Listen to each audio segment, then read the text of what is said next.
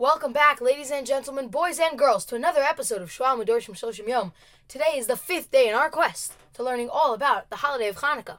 If you're wondering why my audio sounds a little different, it's because right now I'm not in the central seat. I'm in the passenger seat because today I'm not going to be the one reading from the sources. I'm going to be the one interviewing, and I'm joined, flanked to me on my left is my Rebbe, Rebbe Nadler, who was my fourth grade Rebbe Yeshiva Noam, and greatly inspired me through then and even through now um, for my love of Torah and for my love of Eretz Yisrael and Klal Yisrael. Rabbi Nadler, how are you doing today? Wonderful. What a great schus to be here in the studio and uh, to share, uh, to, to, to learn with you. Yes, thank you very much. It's a great schus to have you here also. Now we can have somebody who actually knows what they're talking about um, on this podcast, which is a good change of pace. So you have an interesting, you came to me with an interesting um, point that you just wanted to talk about as as talmid and Rebbe, but you know, I, I think that we that we decided between between us that this was actually an amazing story that we can that we can share with all of our listeners. And what, what are you what are you going to be talking about today? Um, the, the the mitzvah the, the mitzvah of Hanukkah and Persume Nisa. Mm-hmm. Um, how it's not just a mitzvah we do for ourselves, but it's one that we wear proudly. We uh, we share it with the world. We share the message with the world. And um, Hanukkah Persume Nisa. Hmm. Hanukkah Persume Nisa. So we had just done. It was la- It was last night. Was a was a shir on Persume Nisa. Um, so we talked a little bit from more of a halachic standpoint, but there was there was an instance that you referenced that happened about 50 years ago when when it made it to to the Din and it made it to the to the general to the um, Supreme Court to the Supreme the Court U.S. Supreme Court yes wow so try to give us a little bit of background how do we get from Hanukkah to the Supreme Court um, okay, so I, am yeah, as, um, as as a child, I always heard from my grandfather. Um, he would always talk about this this Supreme Court ruling, um, where the Lubavitcher Rebbe came out with a campaign, saying that we he wants to see the Hanukkah menorah not just in people's windows and people's doors. He wants to see it at state capitals, mm. in town squares. That we should be proud Jews in America. America, we have we, we have we have the freedom to express uh, our, our beliefs, and he felt that you know there's so many decorations for for for for for, um, for, for, the, for, for the non-Jews. Um, there's trees and lights, and it's it's a, it just creates this environment that it's the holiday season. And he said, no, we also need to have a Hanukkah menorah. That wherever that there should be Hanukkah menorah lightings publicly in the public square. Not everybody was happy about that, especially Jewish people who were who got used to living quietly in gullus um, you know, secretly, not not not expressing publicly their their beliefs, um, you know, keeping it under the radar, and they were very uncomfortable with the Rebbe's uh, uh, campaign and, and and initiative.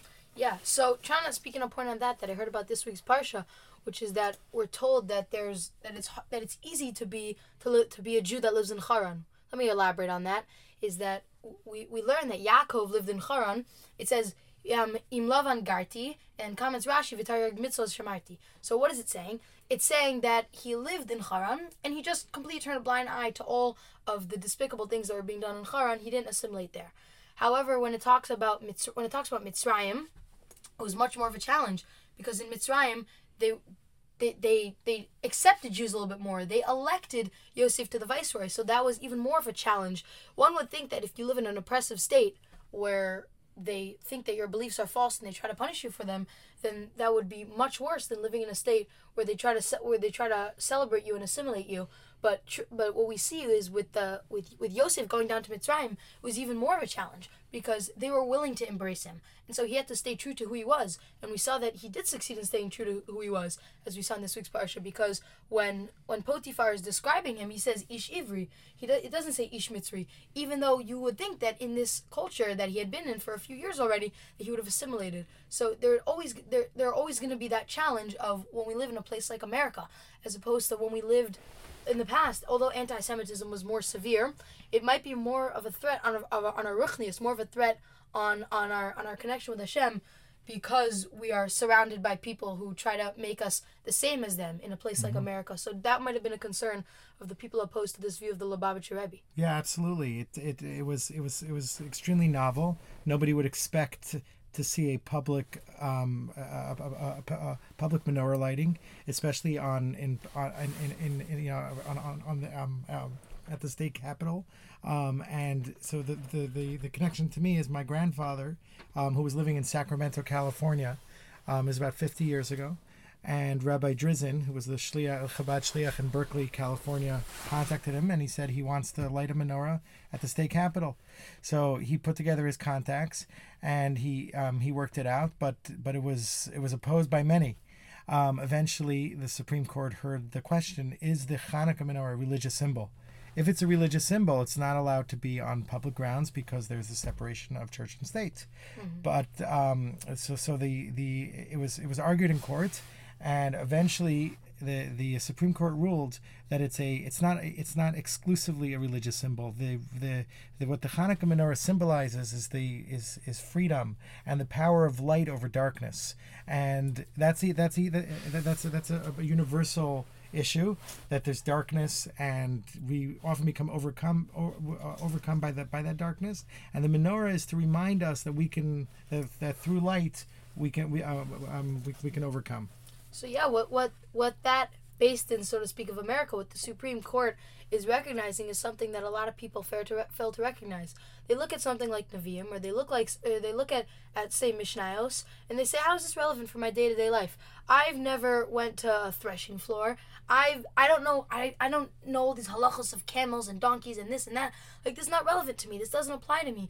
And they look at it and they're so fixated on the details that they're not willing to grab the underlying message. And it shows us that it takes a Supreme Court and it takes secular people who hmm. may or may not have ever opened a book of Tanakh. Definitely didn't op- open a book of Shulchan Aruch. Definitely weren't learned Jews.